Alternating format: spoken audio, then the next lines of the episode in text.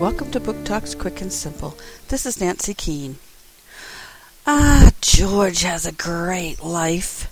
He and his owners get along really great.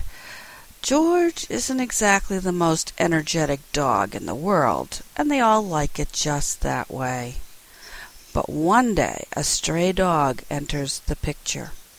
He's just the opposite of George. Zippity is really hyper and he loves running around and playing and jumping and swinging and doing all sorts of things. George is worried that his owners will like Zippity better. What do you think? Some Dog by Mary Casanova, Farrar, Straus and Giroux, 2007.